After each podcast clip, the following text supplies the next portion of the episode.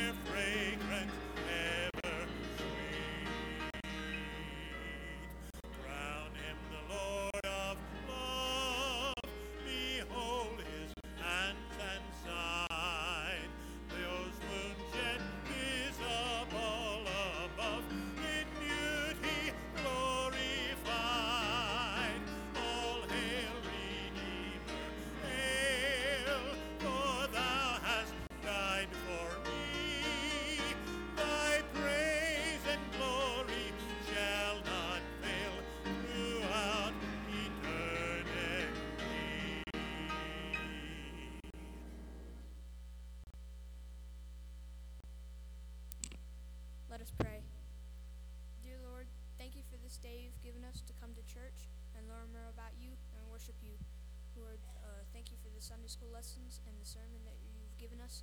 Please help these tithes and offerings to further your kingdom.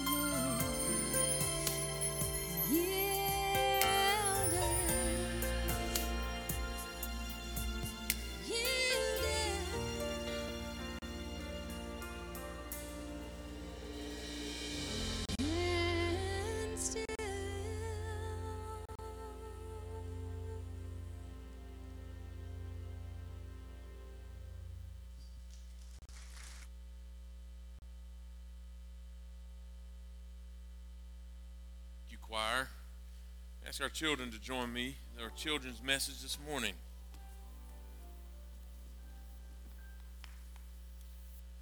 Good morning. Good morning. You're scooting away from me. I know. How are you doing today? How are the rest of you doing today? All right. All right. Look, I've got a little I got a little trinket here. Has anybody ever seen something like this before? Well, I know you have. Anybody that's not related to me ever seen something like this before? Anybody? Anybody over here ever seen this? You know what it is? What is it? It's a part of a game. It's a part of a game. What game? You guys heard of Get Those? No, what's the name of the game? Um, Uh, me either. Um, but uh, yeah, so this little, you, you see this these, these two little wooden balls here that are attached by a chain.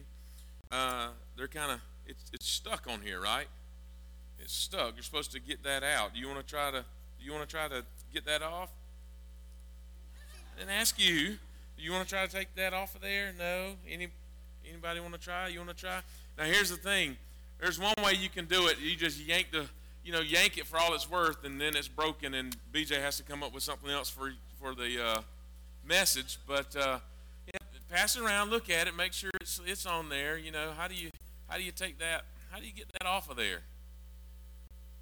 Or is it even possible? Is it possible to get it off of there? You think it's possible without breaking it, right? Without breaking it. You have to push it. You have to, have to push it right through there. I think there's a much easier way to get it. I think there's a much easier way for that to happen. Oh, we're going to push. Let me see it just for a second here. All right. Any, anybody else want to try it? Did you want to try it? Did you want to try it, Eddie? See if it'll pop out. Oh, it'll go without popping it.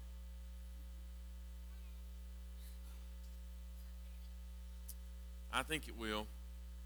I think it will. You want to try it? You want to try to take it off of there? You know how to pop it? I know you do. I bet you can. That's not going to work, Brooklyn. All right. You want to try it? You think you can do it? Oh, what are you folding the chain? What in the world are you doing? What are you doing? Huh?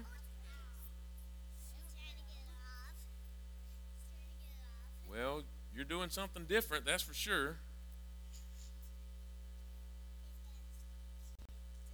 My goodness. Is that even possible? Is it possible to get it off of there? It is. Let me see. Well, Hannah, you were close. You were close. Now, I should have practiced before I came in here, right? But I think you do something like this, and then it comes right off of there. Hey.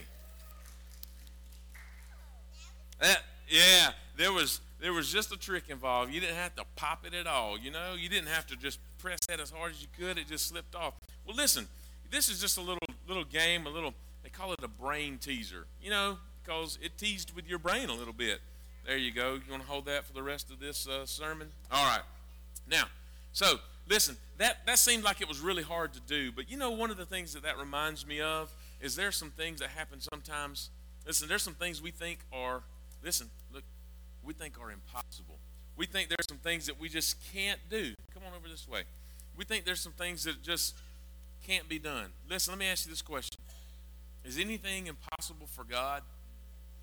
Now, the Bible even tells us, the Bible tells us that with God, all things are possible. It says that nothing is impossible without God. Nothing is impossible without God. With God, with God, all things are possible. I want you to remember that. When you face a difficult day, when you have a hard time doing something, you just think, with God, all things are possible. That's a scripture that you can put in your mind and put in your heart and remember. Okay? Can you do that? I, I'm going to pray, and then I'm going to need I'm going to need all the parts of that little trinket, that little toy. I'm going to need all those parts back. Okay? All both of them. All right? That's right. Let's pray. Father, I thank you for these children who are here today. I thank you for uh, the opportunity to come up and just talk a little bit about, well, about the Bible and about Jesus. God, help us to remember that all things are possible with God. And it's in, it's in Jesus' name I pray. Amen.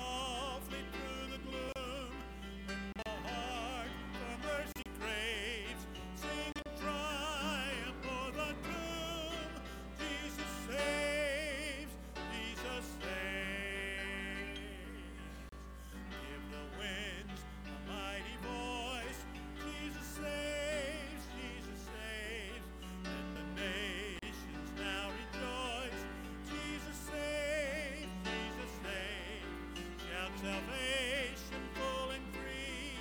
Highest hills and deepest caves. This our song of victory. Jesus saves, Jesus saves. Yeah, you know, there used to be a preacher that would stand here and have a comment about singing about the rolling tide, but I'm not going to comment. If y'all would please turn to the book of Acts, chapter 16, remain standing for the reading of God's word. Acts 16, 11 through 12.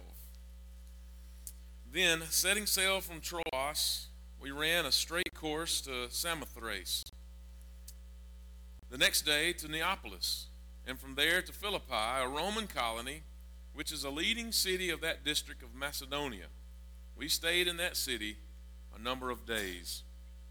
Lord, thank you for your word. Thank you for this church. Thank you for Jesus Christ. Illuminate your word today that we may that we may learn, that we may become more obedient to your call. In Jesus' name I pray. Amen. You may be seated. Now, what a strange passage to choose out of this entire chapter to read. Well, that's because we're going to go through the rest of it, and I thought you probably didn't want to hear me butcher the rest of the names that are in this chapter. like Samothrace. Is that right? I just say it with confidence, and you'll have to believe it's right. But no, this is this is a passage that we have here. Um, if, if, you were with us last week, if you remember that uh, there was a letter sent out from the church in Jerusalem, uh, saying that the folks did not have to follow all the all of the law. They basically did not have to convert to Judaism in order to be part of the church. And so here we are today. Now moving on. Now there there is a there's a brief little passage here that talks about how Paul chose Timothy to come and go with him. I'm, I'm not going to speak to that. You can read it. I'm not going to speak to that. But then it talks about how now they're moving on. They're moving on to the continent of Europe.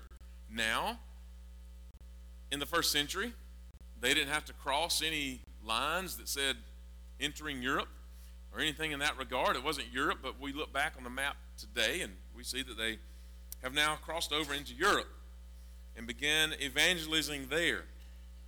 But what we what we have here are the very beginnings of the church in Philippi. So Paul and his entourage, Paul and Silas and Timothy and what now appears to be Luke as well, is joining them. They've gone into the city of Philippi and they are going to proclaim the gospel in Philippi. Now, what we what we'll see here in in this first in this first portion, this first little story, uh, the story of Lydia, is that they they didn't go they didn't go into the synagogue. It says in verse 13, on the Sabbath day we went outside the city gate by the river, where we thought there was a place of prayer.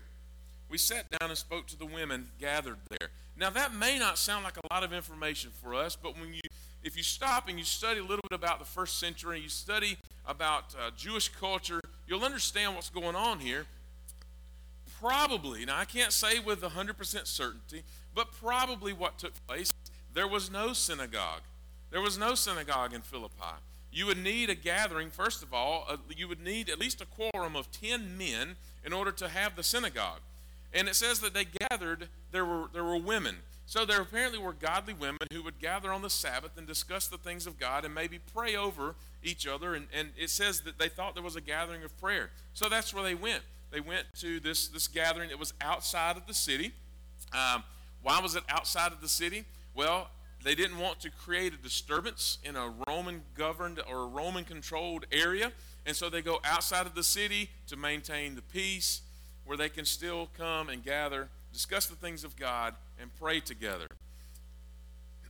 so they so so this this group, Paul and Silas, Luke, Timothy, and whomever else, go and and they they meet with the women there.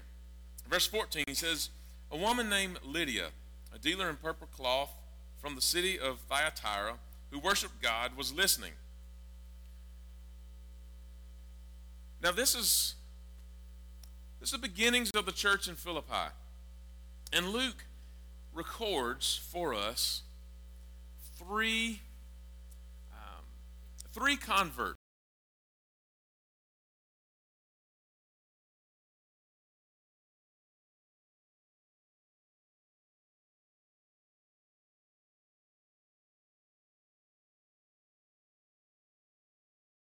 Lydia.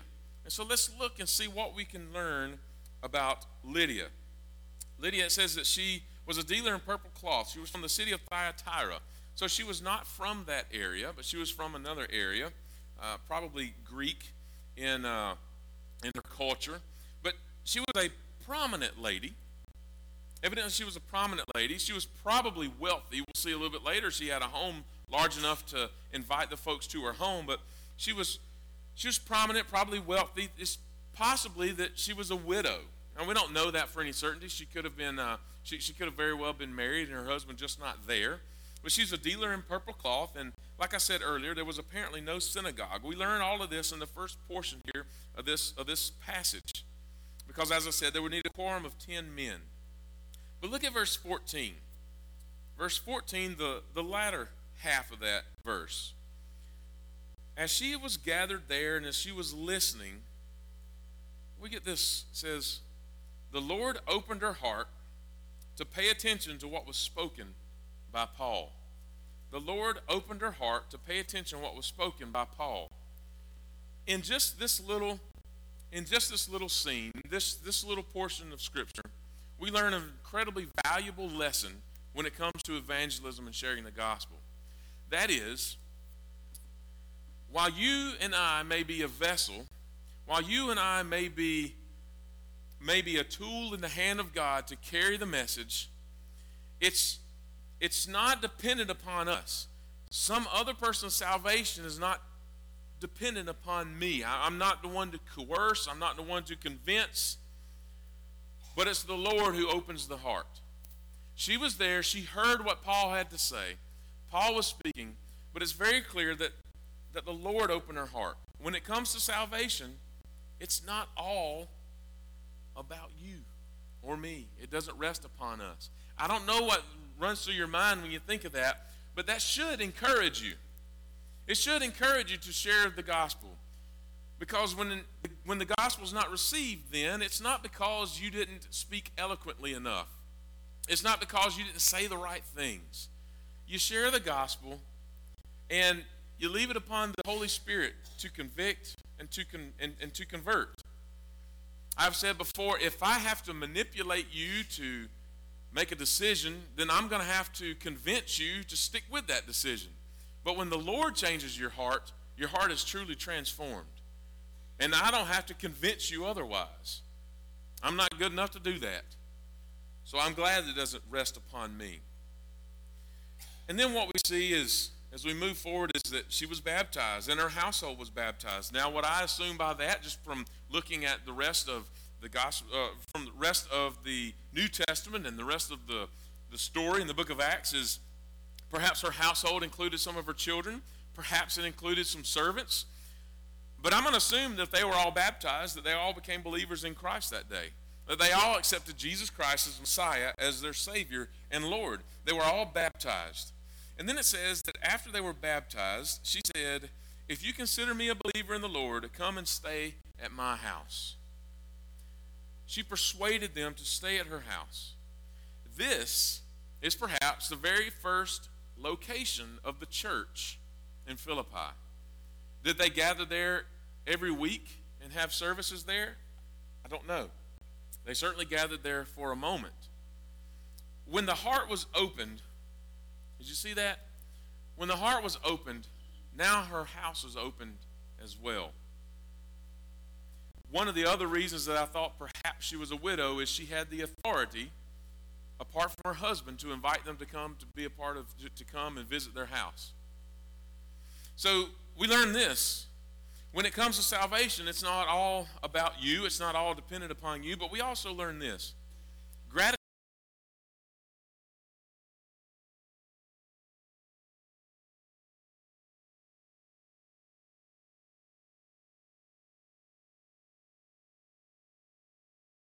Lydia. She's prominent, probably wealthy, but she needed salvation too. She needed salvation too. And salvation came to her. Now let's look at the now let's look at this next character. Verse 16 says this. Once as we were on our way to prayer, a slave girl met us who had a spirit of prediction. She made a large profit for her owners by fortune telling. I'm going to stop right there. Our second person that we encounter here is a slave girl, possessed by a spirit of prediction, possessed by a demon. She was manipulated, perhaps abused, if not physically, at least emotionally, mentally. Certainly, she was ex- exploited. She owned nothing. She didn't really even own herself. You see, it says that her owners made a large profit from her fortune telling. She had no dignity. We don't even we don't even get her name. There's a great movie, Ben Hur. Don't know if you've seen it. Not the one that came out a couple of years ago. I've never seen that one. Can't can't advocate at all for it. But the one that came out several years ago, Ben Hur. Charlton Heston plays Judah Ben Hur, and there's this particular scene in which he knows that his mom and sister have well they've they've developed leprosy. They've been inflicted with leprosy and there's a lepers colony a valley of the lepers.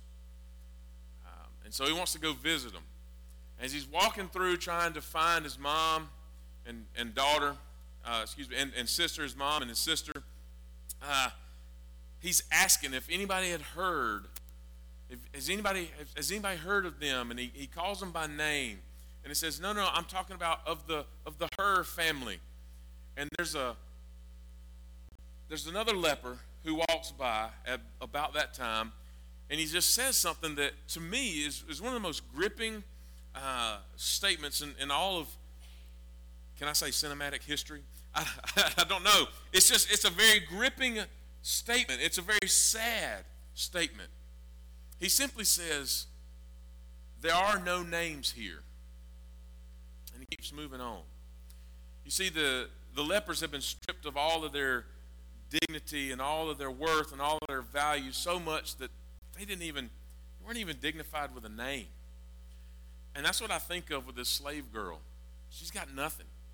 She's got absolutely nothing. We have no names here. Now, what happens next is pretty miraculous. Verse 17 As she followed Paul and us, she cried out, These men who are proclaiming to you the way of salvation are the slaves of the Most High God.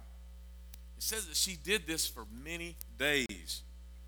And Paul was greatly aggravated and turned to the Spirit.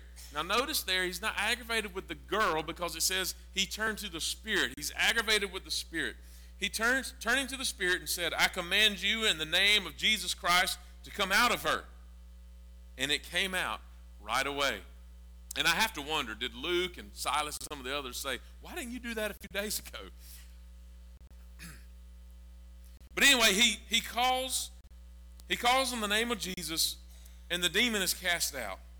Now, as you go on through the story, there's, there's a question that comes to my mind because I told you there's a story here of three salvations, three people who experienced freedom. We talked about Lydia.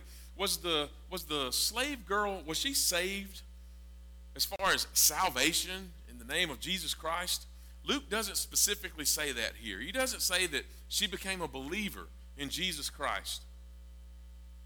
But again, verse 18, it was in the name of Jesus that the demon was cast out. And in the name of Jesus, there's power, there's freedom, there's grace, and love, and hope, and joy. In the name of Jesus, all of these can be yours. There's restoration, there's peace, there's life in the name of Jesus. We don't get we don't get the rest of the story that, that she repented of sin and turned to Jesus for her salvation. But I have to believe that at the name of Jesus, she experienced some freedom that she had never experienced before or hadn't been in a long time. And I'm not going to tell you right now with 100% certainty that she is a believer and a, a member of the church. But it would just seem odd to me that Luke would include this story if she wasn't. She heard the name of Jesus and she experienced some freedom. And I'll leave it at that. Verse 17. It's another question. Verse 17. Did the demon evangelize? This seems weird. Why would the demon go around talking about the people of God and, and proclaiming their message for them? And I have to say this I believe that he wasn't evangelizing so much as he was attempting to undermine, he was attempting to associate the message the message of the cross, the message of the church with the occult. Trying to undermine them. That's what I think was happening with the demon. But here for me is an incredible statement. Look at verse 19. When her owners saw that their hope of profit was gone, they seized Paul and Silas and dragged them into the marketplace to the authorities. Bringing them before the chief magistrates, they said, These men are seriously disturbing our city. They are Jews and are promoting customs that are not legal for us as Romans to adopt or practice. Did you see that? When her, when her owners, when her owners realized, when they saw their hope of profit was gone, there's no joy there was no rejoicing that this person who had been enslaved by this demon is now free. There was outrage. There was outrage. And so they grabbed these men and took them to the magistrates. There was outrage because their hope of profit was gone.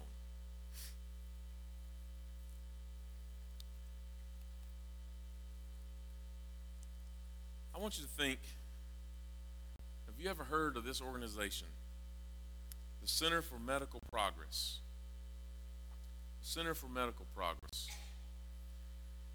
Back in 2014, they went undercover with some video. You've probably heard of this next organization. They went into several different Planned Parenthood organizations and buildings. You've probably heard of them.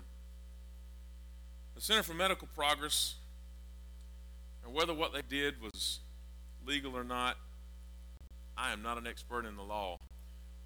But one thing they certainly did was reveal some atrocities that are taking place in our country. I'm not going to stand here before you and encourage you to watch those videos. They're still available. I watched portions of some, and it will absolutely churn your stomach. But what happened in my mind is a lot like what happened in verse 19. When our owners saw that their hope of profit was gone, well, they came out in full attack. That's what happened uh, in, in, in light of these videos being released.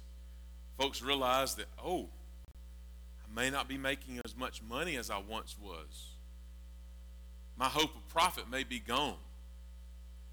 But I'm here to say when it comes to seeing someone rescued, when it comes to the name of Jesus, when it comes to someone receiving freedom and hope and restoration and life, I don't care about profits. And we shouldn't either as a country, as a church. We shouldn't care about profits to the point that we neglect people. But moving on.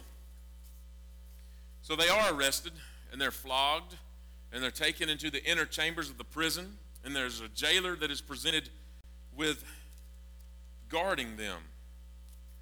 And so as they as they move into this jail and they're and they're secured, verse 24 says, He put them in the inner prison and secured their feet in stocks.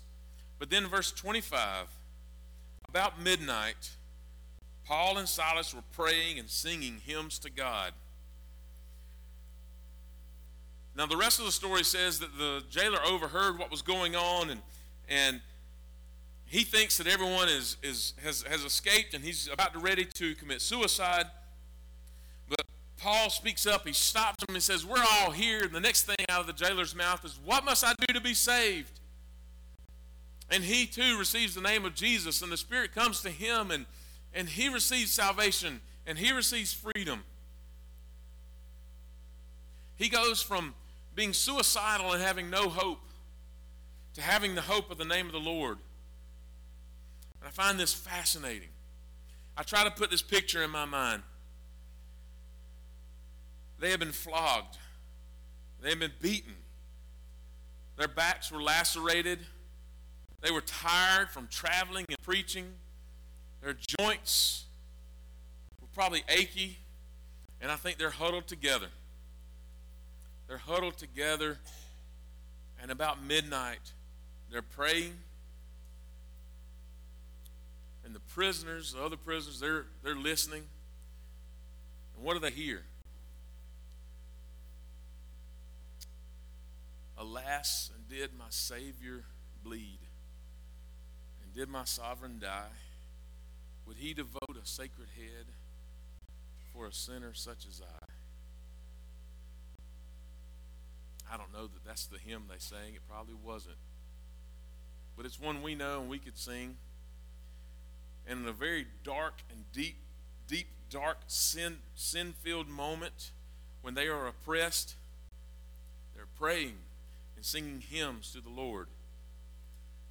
No wonder the other folks were listening in. The jailer, when, when he awoke, uh, he thought they were gone. He thought they, that everyone was gone, and he attempted suicide. Listen, he had no hope. He had no hope. But Paul and Silas had hope. They had hope in Jesus. That's why they could huddle together and sing and pray because they had hope in Jesus. Their situation, from everything that looks on the outside, their situation was much more stark, was much more grave than the jailer. But he's the one who had no hope, while Paul and Silas had hope because they had Jesus. Listen, can I, can I tell you this? Listen real carefully now. People will be drawn to the peculiar joy and hope that comes from us as we serve Jesus Christ. There should be a very peculiar joy and hope in your life because of Jesus Christ. If you're lacking the joy and hope that comes from Jesus, the only thing I can tell you to do is revisit the cross, revisit the empty tomb, and allow the Holy Spirit to minister to you until you regain that joy and the hope that comes from the name of Jesus Christ. Jesus loved you so much that he went to the cross to die for you. will judge his compassion by the cross, and he has the power to overcome anything. Judges power by the resurrection. Listen, I find it really interesting in this this passage that we that, that you might turn over to Philippians chapter 4. This is taking place in the jail cell in, in, in the church at Philippi. And at some time later, sometime later, Paul would write the letter to the Philippians. And this is a verse of scripture which many people claim as a as a life verse, or it's a verse that's that's plastered on uh, well, maybe an eye patch as you play the game of football. But it's it's a verse of scripture that you see all over the place. Philippians 4:13. Philippians 4:13 says, "I am able to do all things through him who strengthens me." Or maybe you learned it in a different way. I can do all things through Christ who gives me strength. That's a great verse. What it doesn't mean is that all of a sudden you can bench press a little bit more than you did yesterday. It doesn't mean that you can run a little bit faster or hit a home run a little bit harder. It doesn't mean that, that, that you can do those types of things. Look at it in its context and remember now Paul and Silas sitting in the prison cell singing the praises of the Lord. And let's read a little bit more. Verse 10. Philippians 4:10 I rejoiced in the Lord greatly that once again you renewed your care for me. You were in fact concerned about me, but I lacked the opportunity to show it. Now look, verse 11. I don't say this out of need, for I have learned to be content in whatever circumstances I am. I know both how to have a little and I know how to have a lot.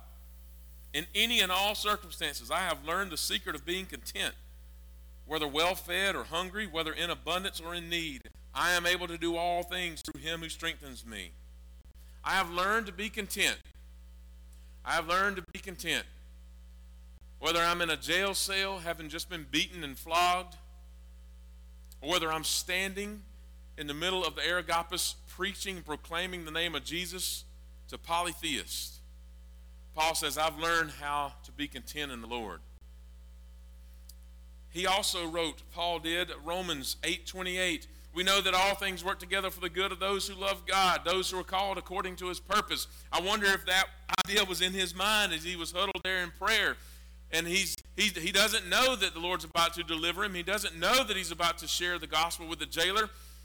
But does he think about that as he writes that passage? He says, I remember a time that Paul and Silas, uh, uh that, that, that my buddy Silas and I were, we were captured we were beaten, we were flogged, we were put in prison. But there was that jailer. We got to share the gospel with him, and his whole household come to know the comes to know the Lord. All things work together for the good of those who love God, those who are called according to his purpose. But back to the jailer specifically. He rushes in now. What must I do to be saved? And they share with him. Verse 31, they said, Believe on the Lord Jesus and you'll be saved. you and your whole household.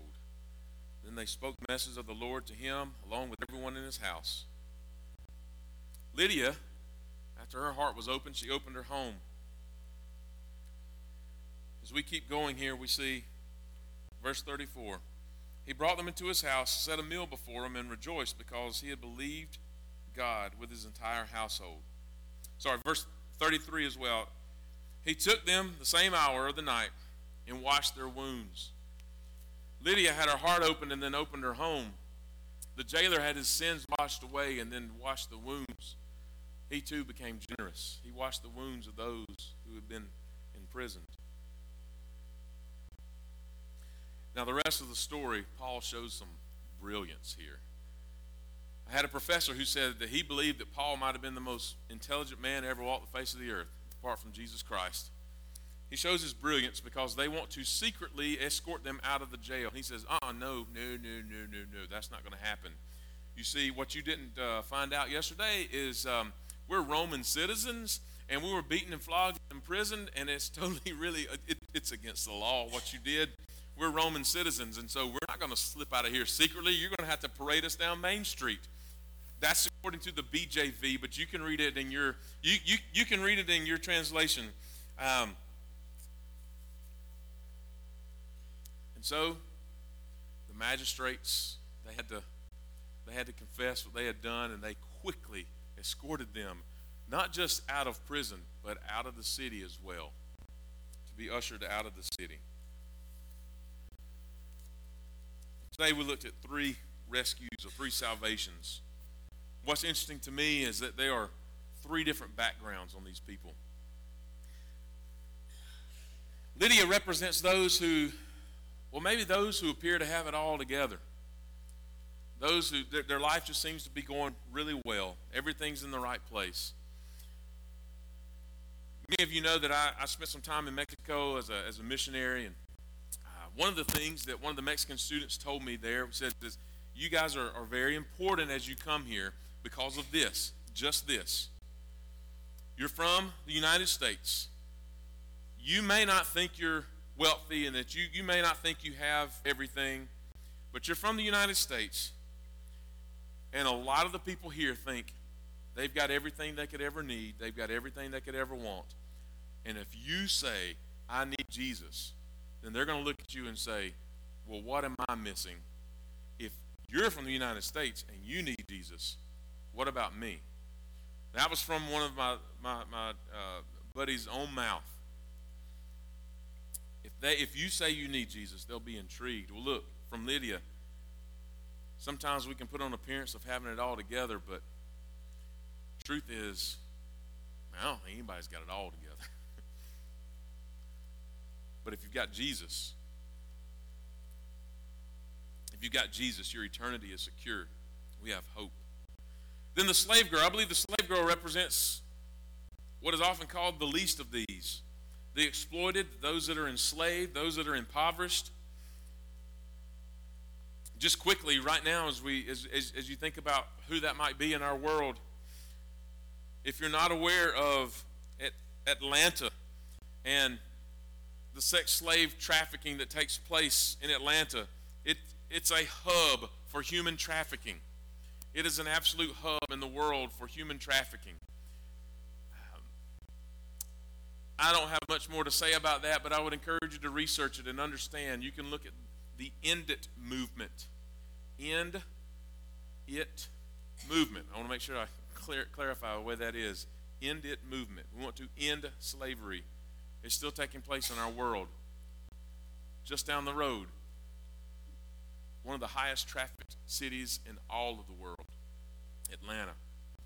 But then also, also I think about people like, well, I hope this picture is clear. Look at, look at Maria. Look at Maria. I don't know if you can see that. Maria is from Colombia. She's four years old. Months ago, my family and I were looking at what it would take to sponsor a child. And so Maria is our sponsored child. We spent we send some money each month to Compassion International, and she is fed. She's get clothes for school. She she goes to school. She's taught the Bible. She's taught things about um, you know uh, she, she's going through the school. Uh, man, I should probably go to school. She's taught subjects that she, she's learning. Uh, she's medical needs are provided for, and that's just one small thing we can do to better someone else's world. But I think of the slave girl and I think of the least of these. What can we do to reach out? What can we do to reach out to those who are in need? And I think of the jailer. And this might represent most people that we know. It might. There's nothing spectacular about him, but there's nothing really detrimental either. He kind of comes somewhere in between the slave girl and Lydia. Maybe, maybe we live paycheck to paycheck. Maybe we've got a little bit stored up for a rainy day. Generally speaking, our, our kids make us proud. You know, our, our family doesn't really go without. We got a nice place to call home, nice place to lay our head at night. And, and as long as nobody really yanks the rug out from under us too hard, we're all right. We're all right. Three different backgrounds of folks here. But listen, there's a universal appeal to the gospel. There's a universal appeal to the gospel and a universal application of the gospel because regardless of where we find ourselves associating more with Lydia, more with the slave girl, more with the jailer, the truth of the matter is all of us are sinful and in need of a Savior. So, my question to you this morning is where are you? Are you proud and need to humbly turn to Jesus? Are you enslaved to sin or some demon that you just can't seem to shake? Or maybe you're just too comfortable. Everything is just right. You're so comfortable with your life right now, you'd have to think a long, hard time about the last time you've really done anything significant for the kingdom. Do you find yourself associated with any of these? Or do you know people that might be associated with any of these? But hold on just a minute. There are some other characters in this story. These are three people who turned, who heard the name of Jesus, and their lives, their lives were changed. But in this story as well, we have the businessmen who got upset because of the loss of profit. We also have the magistrates who would not accept the message of the church. And for all we know, for all we know, they never accepted the message of Christ. They rejected the gospel. And listen, I have to tell you, that's a valid response. That's a valid response. You could hear the gospel and refuse to accept it. You could hear the gospel and, and, and, and turn in repentance and saving faith and experience the joy and the hope and the peace and the freedom that comes in Christ. Or you can hear the gospel and continue on like the magistrates and the businessmen who never repented, who never tasted the freedom of Jesus. Where are you today? What is your response? Let's pray. Lord, I want to thank you for this, this chapter, and it talks about these different folks who came to know Jesus Christ. And Lord, the truth is, there probably were very many more people, but Luke chose these three stories to illustrate for us. I believe that it illustrates, if nothing else, there's a universal appeal to the gospel because there's a universal sin problem in our world. For all have sinned and fallen short of the glory of God. And Lord, there's nothing that we in and of ourselves can do about it, not a thing. And the wages of sin is death. So all of us are destined to hell apart from the saving faith and knowledge of Jesus Christ. Thank you for sending him. And Lord, I pray that we would turn in repentance and experience the freedom. I can't imagine what that slave girl experienced when the demon left her. The freedom, the joy she experienced. I can't imagine what it was like for uh, that jailer to experience the freedom. In one moment, no hope, suicidal. In the next moment, understanding salvation. I say I can't understand that, but Lord, to a degree I do. Because I too am a sinner, apart from Jesus Christ, I'd be destined to hell. But I get, I get the joy and the freedom, and the life that comes because of the cross and the resurrection. Speak now. May we listen, not just with our ears, but with our hearts. Let the Holy Spirit move in this place. May we respond. It's in Jesus' name I pray. Amen. I want to ask you to stand. We're going to have a time of commitment, time of dedication right now for you, a time to respond. However, it is the Lord may be leading you. If you want to pray with me, I'd love to pray with you. If you want to come to the altar, it's open. Or maybe it's something that the Holy Spirit is working on you and right there in your chair. But however He's leading, you respond as we sing this last song together. Oh,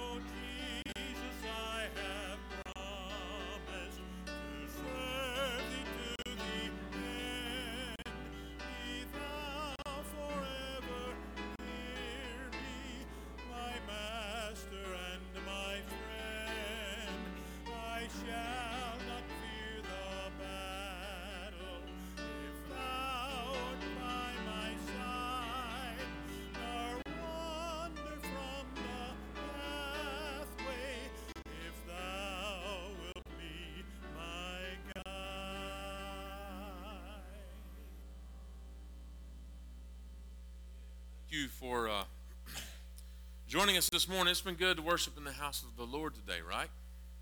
Amen. I want to ask now if you would be seated uh, for just a moment. Uh, If we have, you have